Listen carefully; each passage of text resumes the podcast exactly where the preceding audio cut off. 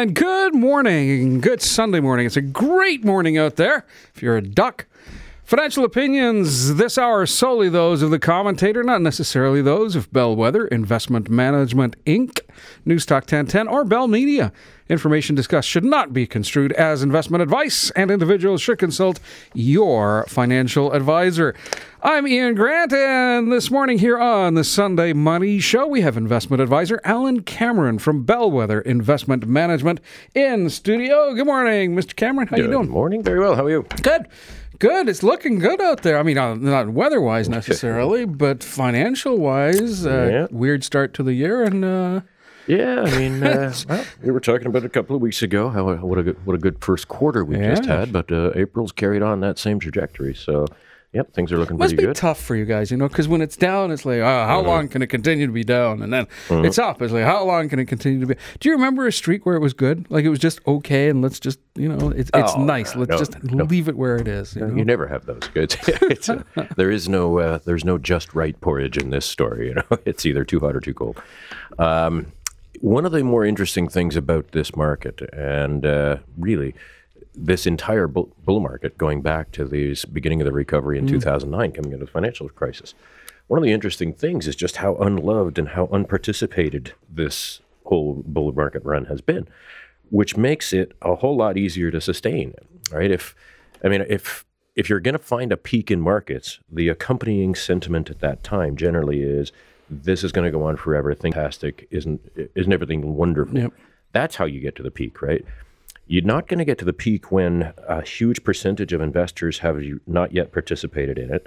Still, at some point, will likely have to do so. They're going to have to uh, get their money working for them, and uh, that can be the fuel that continues to, to to to support this fire of a market for years and years, right? Do you mean apathy? You, well, yeah, you've got to you've got to kind of have an unloved bull market for it to carry on, right? If everybody agrees that things are fantastic, then you know taking it to that extreme. If everybody believes things are fantastic, then they're all invested already. They're already bought all they can buy, and that makes it the peak, right?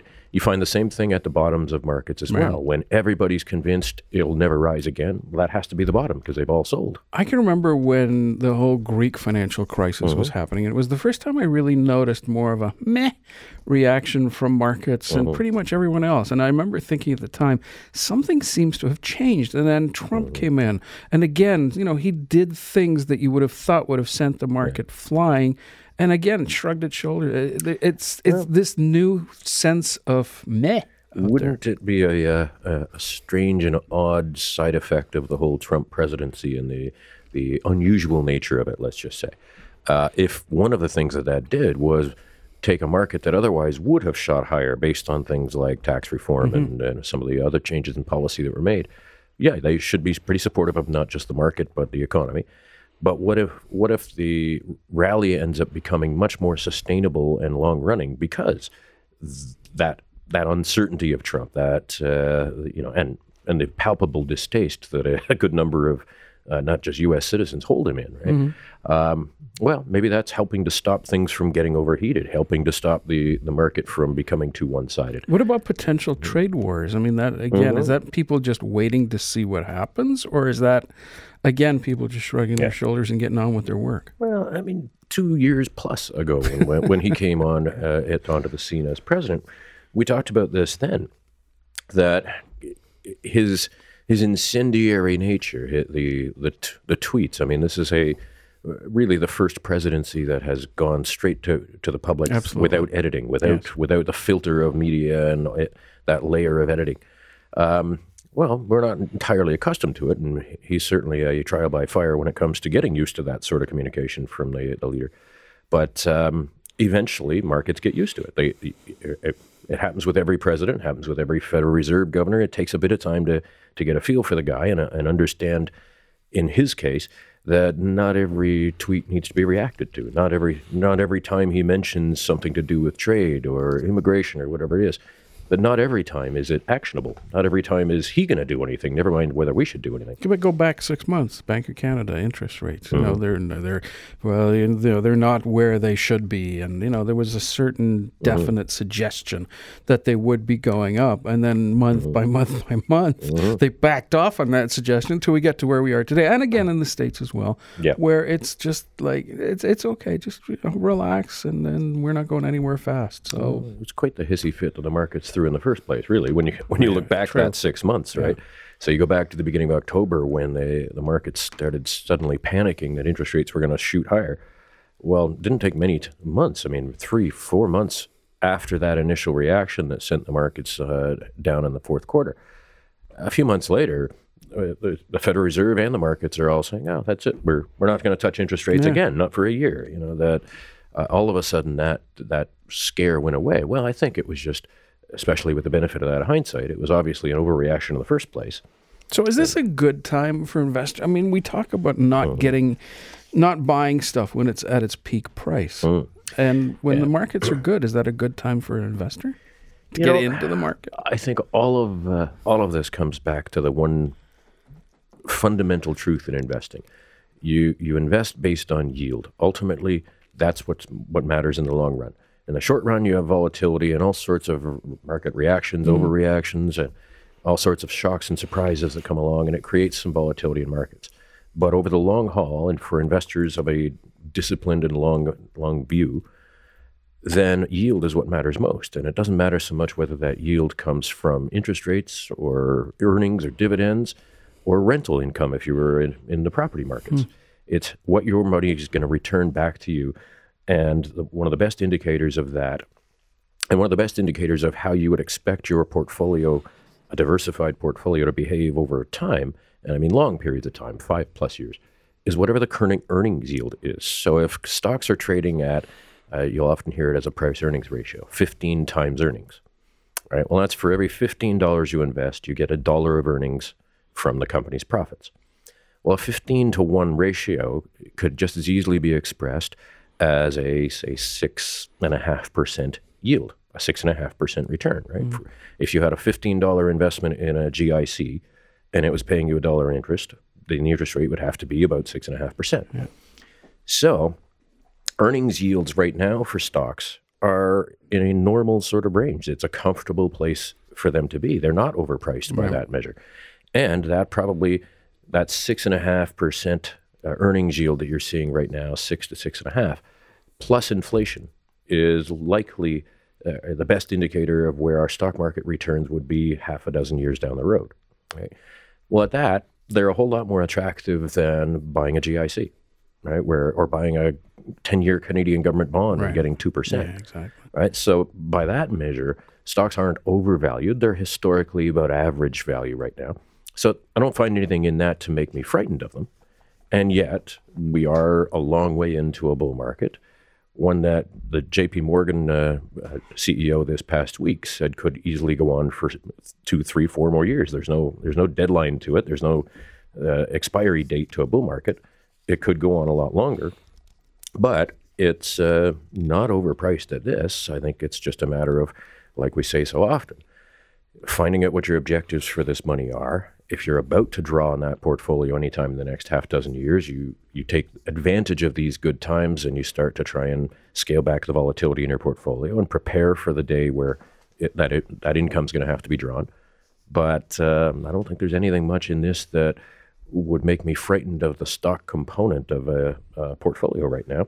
And I can easily make the case that, yeah, we've got a lot more room to run. There's a lot more uh, growth ahead of us. So, Do you think the Canadian federal election is going to have any impact this year? Or?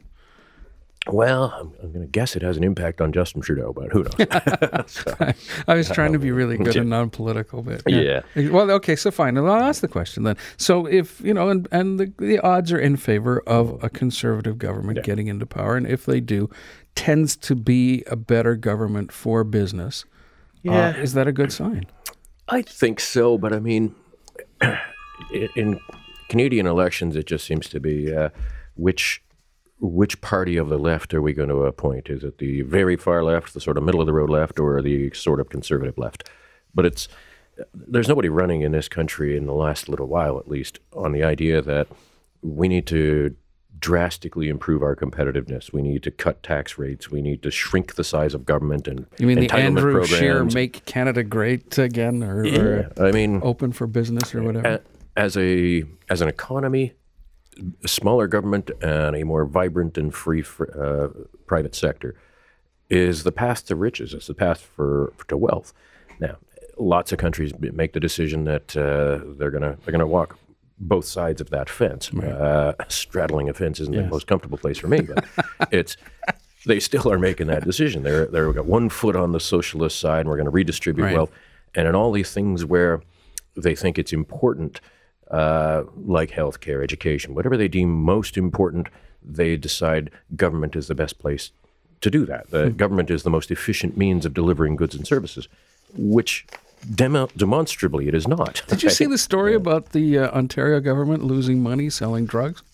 Like that's amazing. How can you not have seen that coming, though? I mean, there's virtually no endeavor that government can't lose money at. that was right? that's So stunning, though. Yeah. I mean, you really do have to work to accomplish that. when you ban your competition and still lose money offering it, yeah, that's it's it's impressive. This is the Sunday Money Show here on In Depth Radio News Talk 1010. I'm Ian Grant, and he is investment advisor Alan Cameron from Bellwether Investment Management. Phone lines are open this morning. You got a comment, question? We can take all kinds of stuff. We can talk about retirement, education planning.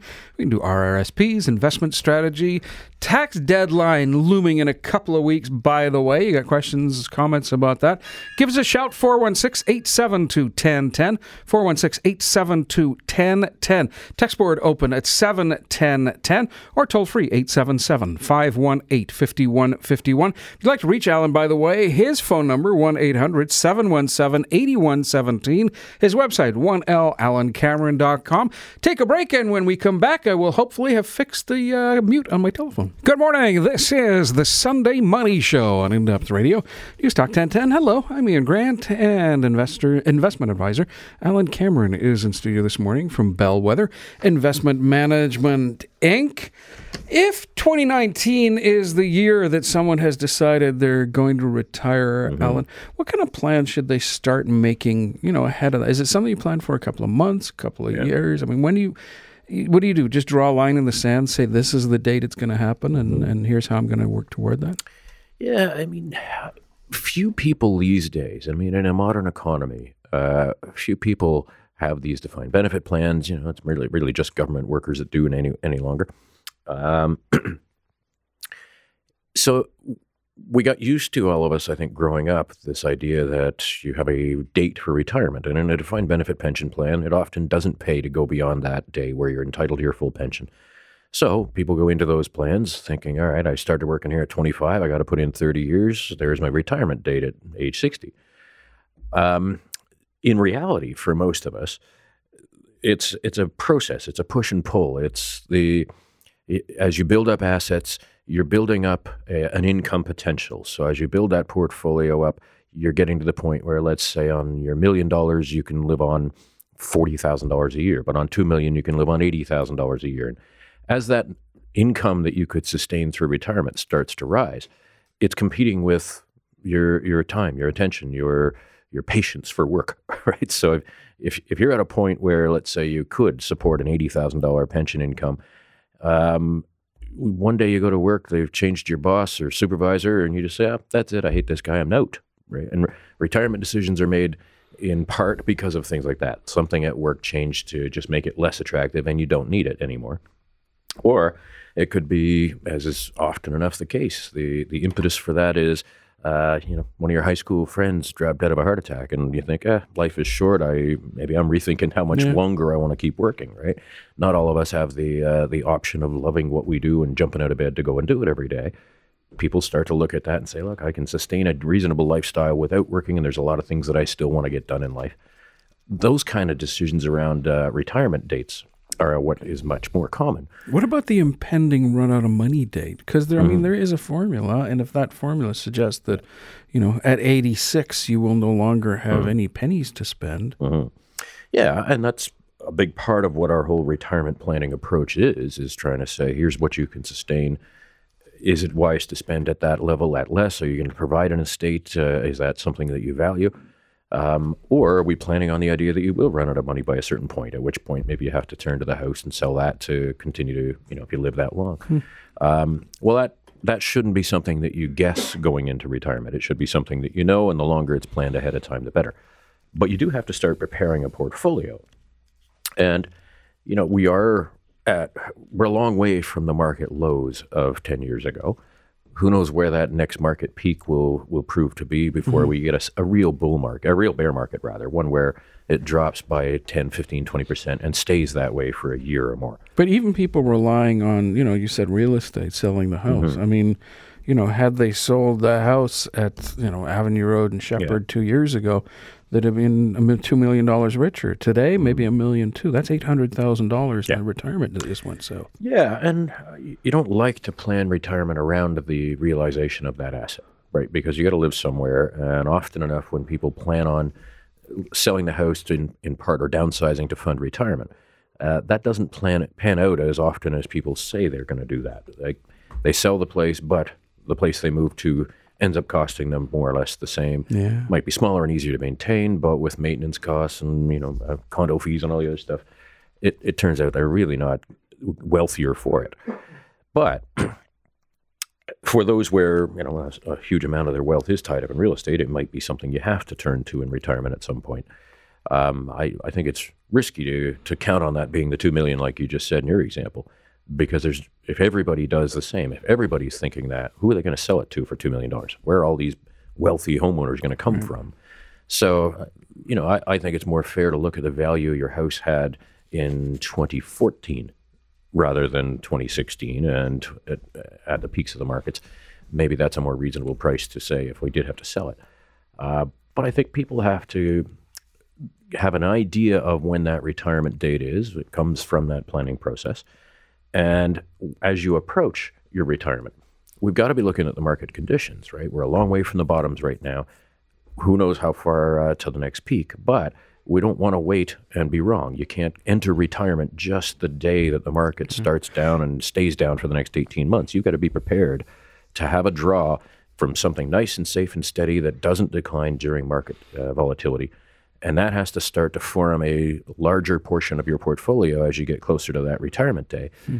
to the point where I would say you need to have a pretty good idea as you enter retirement that you've got a, an investment, some portion of your total portfolio that is equal to around three years of spending. And that that amount of money has to be in something where we know it's safe, it's steady, it's stable, and it's set aside for that purpose. Because that's the money that in a down market, in a bad time, that's the money you're going to use to live while we wait for you know some sanity to return. Like we've just got a little microcosm of it the last six months. You wouldn't want to have to be entering retirement december 24th after a market decline like that and then starting into into retirement. You're having to sell things at low prices. Well we never want to be forced into those kind of decisions. If you're retired and you need the money that money has to be someplace that we don't have to worry about market conditions. And that's part of the process getting to retirement building up that shorter term component to the portfolio, building up a middle term to the portfolio that isn't fully stock market based, and it's um, it gives you that stability in a place where you can draw in bad times. But that gets harder and harder in the kind of markets that uh, we've seen the last decade or so because of low interest rates, and uh, you know finding yield is getting to be a, a, real challenge. Has been a challenge for some time mm-hmm. for uh, retirees. How do you minimize risk in your portfolio and yet still get a reasonable return on those safer investments? And you know that's that's been quite a challenge and is ongoing. This is the Sunday Money Show on In Depth Radio News Talk 1010. He is investment advisor Alan Cameron from Bellwether Investment Management. If you'd like to reach him, his office number is 1 800 717 8117. 1 800 717 8117. All his contact information available on the website 1lalancameron.com. AlanCameron.com. You can talk to us right here, though. Phone lines, text, you name it. Phone line at 416 872 1010.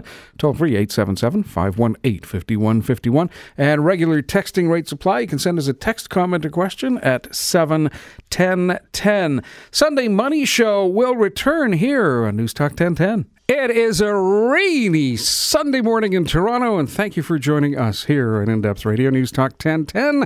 I'm Ian Grant, and this is the Sunday Money Show with investment advisor Alan Cameron from Bellwether Investment Management Inc. Phone lines are open for your calls, comments 416 872 1010. Toll free across the country, actually, 877 518 5151, or you can text us 71010. Len is in Cambridge this morning. Good morning, Len. Welcome in. Hi, how you doing? Good, thanks. How are you? Yeah, yeah. I'm. Uh, I got a bit of a problem. I I started working when I was 17. I worked for over 30 years. Put money away in my RRSP. I had to make one myself. My the company didn't have one, um, and then I got sick. Yeah. I I'm unable to work, so you're able to get the Canada pension money, right. which sort of helps you out a little bit. It has no benefits. You get nothing other than some money. Yeah. Um, now, the Ontario government, they have all kinds of things that you can get, providing you didn't do what I did, which was put money away in an RSP. Yeah. So what what what can a person do? Like because they want me to take it all out. They want me to spend it. Yeah. Yeah. Um, I mean, that's pretty much a tax policy in this country and has been for as long as I know. Um, Yeah. You, you, you punish people for the right behavior, you punish savers and investors, and, you know, but generally, uh, lots of us seem pretty happy to vote that way. And yeah, you're, you're going to be expected to draw down uh, most of your assets before uh, they'll kick in with a whole lot more in support. So, yeah, I don't I don't know that there is a a great way past it. And at this stage, you know, I guess the on the bright side, you do have those savings to fall back on. It's better than not. But um, yeah, it's uh, it's a bit of a conundrum, and you know, you find the same thing in. Uh, in all sorts of other governments' uh, support programs, whether it's welfare, whether it's mat leave, whatever it may be, it's Yeah. um, But I, I there's a thought they disincentive always, to get to work. Uh, they always encourage you to save for Mhm. your retirement when you turn 65. mhm. So in my case, they want me to be broke when I'm 65. Are they are they going to look after me at that point, or what happens then? Yeah, to uh, probably not to a, a tremendous standard of living, but I think that's that's kind of the plan for them. Yeah, um, but I'm not sure that there's too many ways past it at this stage either. So, yeah, Yeah, because there's, there's no way to get that money out of your RSP without losing it, a lot of it. Uh, well, I- I mean, without losing some of the other benefits that it, you mean. Like, it, there's no harm in drawing on your RSP. It's just you're going to have taxes to pay. And uh, so, I mean, anybody can draw from their RSP. You just are drawing taxable income, and Yeah. that incurs a tax liability. But where it starts to interfere with other means-tested support programs and things, that's that's where it becomes pretty expensive money. Not only are you paying the taxes, you're surrendering other benefits that you may have been entitled to. So, Yeah. John, I wish I we had a better answer for you. So the RRSP, if it, uh, you're paying tax twice, right? Or am I missing No. something? I, I take money that I've earned and I put it into my RRSP. Right. I already paid tax on that money. yes, but you're also when you put in your RSP, you're going to get taxes back. Oh, of you don't pay I tax on that, that money, point. right? So, the, and Yeah, that's the whole right. point of the RSP is tax deferral. If you put ten thousand dollars in and you're at the highest tax brackets, you're going to save fifty four hundred dollars in taxes on that ten thousand. Fifty four hundred you would have paid in tax. Yeah. But that ten thousand is now taxable income whenever it's drawn from your RSP, whether that's in retirement and at a lower tax bracket, which is the the, the plan. That's what you hope for, um, or whether it's on death, uh, tax free to the surviving spouse. That first death between spouses, but fully taxable as income, and that's where you can get some pretty uh, horrific looking tax bills if somebody has a lot of money in an RSP or a RRIF and passes away long before they've had a chance to to wind those down. Uh, that's you know you get some pretty high six figure uh, T four slips coming out of those RSPs and RRIFs. So. Yeah, I feel for Lynn because he's right. I mean, he did the right Yeah. thing. He did exactly what he was, you know, and that money's supposed to be left there. And now Yeah. they're saying, no, you know what? Yeah, I spend know. it. but I mean, I think think of uh, the the reaction, at least among a, a substantial portion of the voter the, the voter base, if we said uh, you can keep that half million dollars in there, but we're gonna you're support right. you. The government will yeah, now support you're you for the rest of your life, right? You keep your money, we got you. Yeah. 416 872 1010 on the text board, 71010. Desmond is in Toronto this morning. Good morning, Desmond. Morning, how are you? Good, thanks. How are you? Okay, I've got some CP shares. Mm-hmm. I have got some Encana shares, mm-hmm. and I'm thinking of investing in some medical cannabis stocks. What do mm-hmm. you think of that?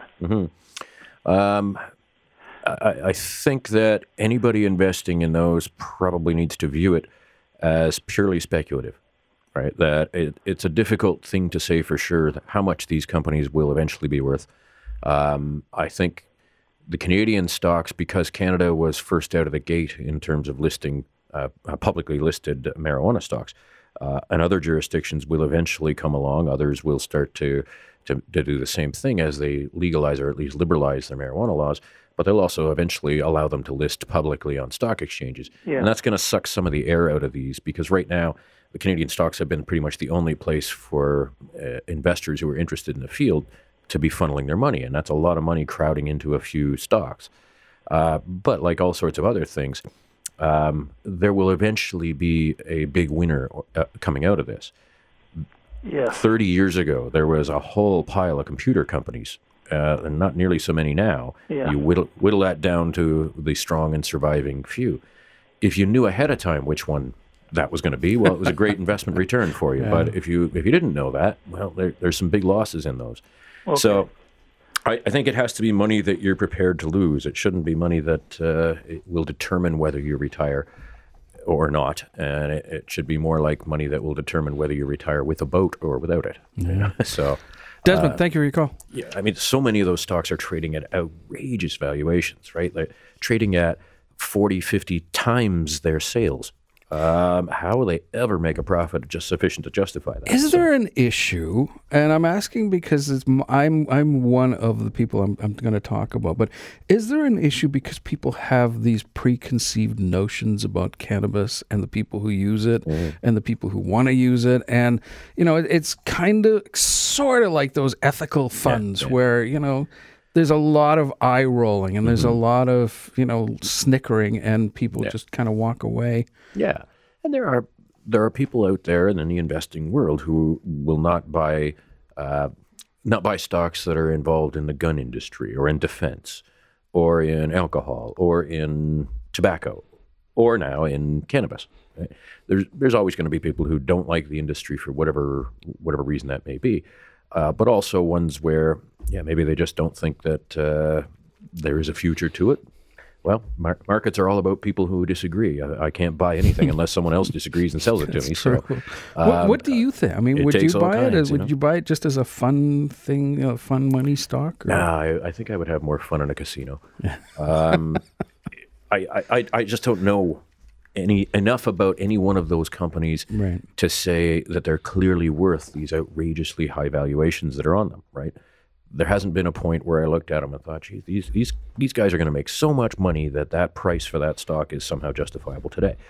Uh, loads of them aren't making any money, don't have any immediate plans to be making any money, and uh, I don't think that the the market is going to grow at the same pace that they do. Meaning, you can have, let's say, uh, the demand for marijuana in Canada because of legalization and the uh, availability of it all. Let's say the demand that was there in the previous market where it was illegal and black market doubles, triples, you you name it, whatever you want it to be, quadruples, right? That all of a sudden everybody's high all the time. We're smoking weed left and right.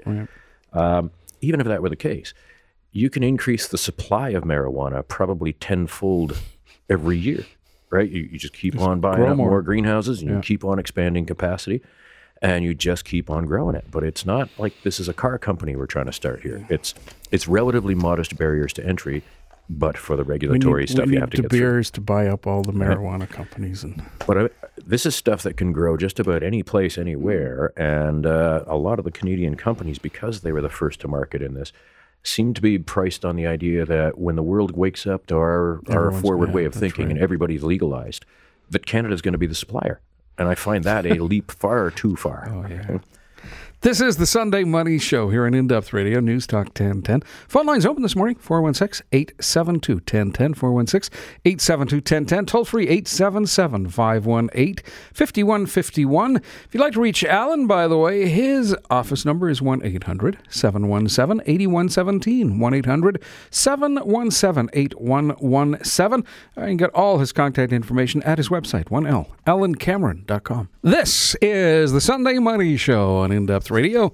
News Talk 1010. Kind of a soggy Sunday out there, so I'm glad you're joining it with me and investment advisor Alan Cameron from Bellwether Investment Management Inc. Phone lines are open this morning. We have all kinds of questions. 416 872 1010. Toll free 877 518 5151.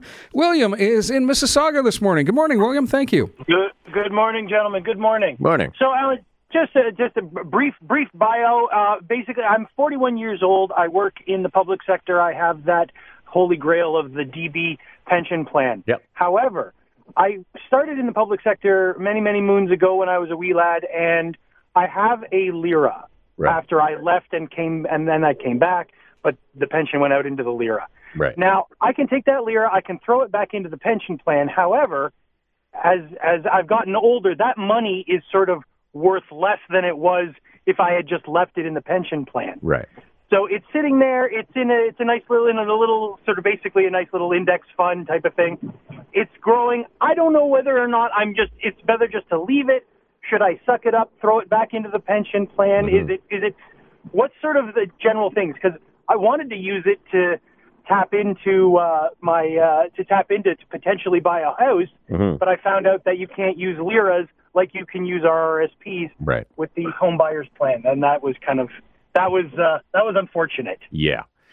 Yeah. So, uh, you know, interesting scenario. You don't, you don't necessarily find uh, a great number of people who are sort of in and out of the public sector like this, but we run across it before, and um, it's a tough question sometimes to to decide whether or not you want to be buying back in. You know, buying taking your LIRA, buy back into the pension plan, and you're basically buying up years where let's say you intend to stick with uh, the public sector for the remainder of your career and you might be able to retire at 63 with a unreduced pension but you buy back a few years and you, you get to retire at 59 type of thing right Exactly. but yeah. you but you do have to do a bit of the math. Um, so you, know, you can send me the details, and I can uh, try and help you through it. But you do have to do a bit of the math to decide whether or not the rate of return that that gets you on that money, that money that you currently have in your locked-in RSP, whether the rate of return that you're going to get putting it into the pension plan is is worthwhile, whether it justifies making that. One of the other considerations is the money that's in that LIRA right now even if all things were equal, let's say that you figured the pension plan was going to give you a 6% return and you think your investments are going to give you 6%. If all things were equal, the estate value of your locked in RSP is very real. When you pass away, whatever's left in that account is going to be passing on to spouse, heirs, whatever it may be. Um, there is no estate value to your pension right? That when you pass away, it's reduced to a surviving spouse by usually 40% right off the bat, and then it's gone on the second death between the spouses. So sometimes it's the estate value that is the, the tipping point in that decision. Um, but it could be in your case, maybe no, you, you're you're eager to retire at a certain date, and if this gets you a reasonable return on your money and gets you to a, an unreduced pension sooner, that could be the the tipping point, right? So, um, but yeah, if you, if you want to shoot me an email or something like that, I can probably uh, do some of that math along with you and see at least what you're facing. Uh, you'd have to get an estimate from them about how much it would cost you to buy back how many years of service and all that. So, There you go, William. If you would like to reach Alan, all his contact information, including email address, at his website, 1L, alancameron.com.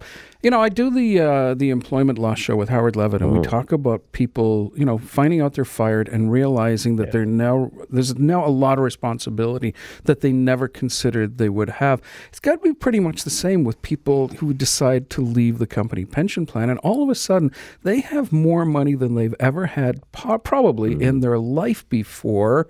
And they're not a financial advisor. They're just a guy like me with a very big check. And mm-hmm. I, at that point, uh, I'm drawing the parallel in, you know, take a step back and decide carefully what you are going to do from this point forward. Yeah.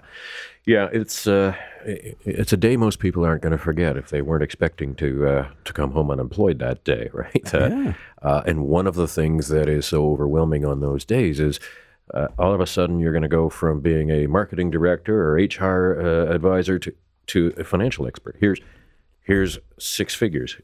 Off you go. Figure yeah. out what to do with it, right? Sometimes um, more. Yeah, and it's it's a challenge for sure. I mean, I, I imagine on the employment show, you're frequently going to be talking about the fact that you don't want to make any decisions no, suddenly. Absolutely. No rash decisions exactly. whatsoever. You want to make sure that you take your time. And part of that process, I think, is see a financial advisor, mm-hmm. see somebody who's got your best interests at heart, and then uh, can at least help you make some of these financial decisions. It's not the end of the world by any stretch.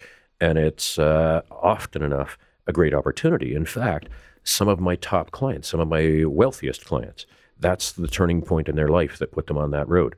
They were employees someplace. The company restructured, it failed, whatever it was, and they had to become business owners. Hmm. Right? They they started up not because it, it, would have been hard to leave a comfortable job and you know the you have responsibilities. It would have been hard to leave, but they were forced to leave. Yeah, and right some of my wealthiest clients, that's the day. That's I think for the, the vast point. majority of people, that usually there's a yeah. lot. You know, very few you'll meet who don't agree that mm-hmm. you know that day was terrifying. But mm-hmm. looking back on it, thank goodness yeah, it happened. Best, best thing ever. Yeah. You know, um, but having said that, you don't want to start booking around the world cruises with that money. No. You know, because that's it's a huge amount of money, and you know, no matter what the sum is, it's usually a fair chunk. Mm-hmm. And you know, you, the initial reaction is what am I going to spend it on and not realizing that you know yeah. it kind of needs to be you. Uh, yeah, uh, you're, you're spending it on your future. You're spending yes. it on your your future self, your retirement. Yeah, uh, yeah. Certainly not the uh, the best of times when you're out of work to to be splurging and, and, and, rewarding yourself. but um, but I think it's uh, it's just another one of those things where maybe it's uh, it's a, a nice twist of fate that that forces people to do some financial planning that they otherwise it's easy to procrastinate on. Um, but the you know William was talking about the the locked in RSP account. So mm-hmm. that's money that has been contributed on your behalf to a pension plan by the employer. It's locked in, meaning that you can't access it until you're 55 years of age, and for most cases. Uh, can access it until you're 55 years of age, at which point you take that LIRA, locked in retirement account, and you convert it to a LIF, a life income fund, at which point there's a limit on how much you're able to draw each year. Uh, a bit of a function of age and interest rates, but let's call it 8% of the value of the plan is the maximum you can draw from there uh, year after year after year. And there's usually a minimum as well. Uh, if you're drawing at a young age, it's call it three and a half to four percent. Right. But um, there is a maximum, and that can get in the way. People thinking, "Geez, I've got six, seven hundred thousand dollars in this locked in RSP, yeah. and yet Right. That's the most you can draw is say forty eight thousand. And that's what he was saying. I mean, he thought that yeah. he could use it for his house, a mm-hmm. new house, which, when you think about yeah. it, would make sense, right? But, yeah, I know it's your money. It's just uh, well, it's not really. It, it's, it's, your, it's, your, money, and the government says the government is going to determine how you spend it and when. Yeah. So, uh, do you think most people? I, I okay. Well, let me ask this differently because I don't believe most people have a clue how much they need to retire. Mm-hmm. We could open up the phone lines. We can take the text messages, and uh, we've been doing this show for so many years time and time again, one of the questions keeps cropping up, Alan, how much do I need to retire? How much do I need to retire? Yeah. It's, it's kind of scary that people honestly don't realize mm-hmm. that that answer is not a quick math calculation. Yeah, I think it's a, uh, it's certainly true that, I mean, it, we, we don't have a broad public education effort at uh, no, financial planning no, issues. So, you know, lots of people may have some familiarity with it, but they picked it up on their own. And I think one of the other challenges that people have, and I just had to, this conversation with clients this past week, um, is trying to figure out just what you do need in retirement, right? That they're accustomed, they've got three kids in university now, they've got uh, all kinds of employment expenses that they won't have then. They're accustomed to also paying a tremendous amount of income tax mm-hmm. because mm-hmm. of how their income is uh, is paid out to them. Well, and they've still got a mortgage they're trying to get paid down uh, fast. So when you back all of these things out, even though they might have a you know maybe say a fifteen thousand dollar monthly income after taxes now, well, you take out all of the things that they are accustomed to spending money on, education, mortgage interest, all of these things and remove all of that, what you're left with is that they actually have a relatively modest lifestyle, that they don't need $150,000, $200,000 in retirement income. They, they need a fraction of that right. To do what they do now because all these other things hopefully will be gone by then, right? All these other expenses. That's a great so. point. And yet the money's just sitting there yeah. doing nothing for them. Thank you, sir. That was a fast, fun hour. I really Thank appreciate you. it. And we're back in a couple of weeks. This has been the Sunday Money Show on In Depth Radio, News Talk 1010. If you'd like to reach Alan, his office number 1 800 717 8117. 1 800 717 8117. His website, 1L, alancameron.com for all the information. I'm Ian Grant, back with Howard Levitt this afternoon, 1 o'clock for employment law, here on News Talk 1010.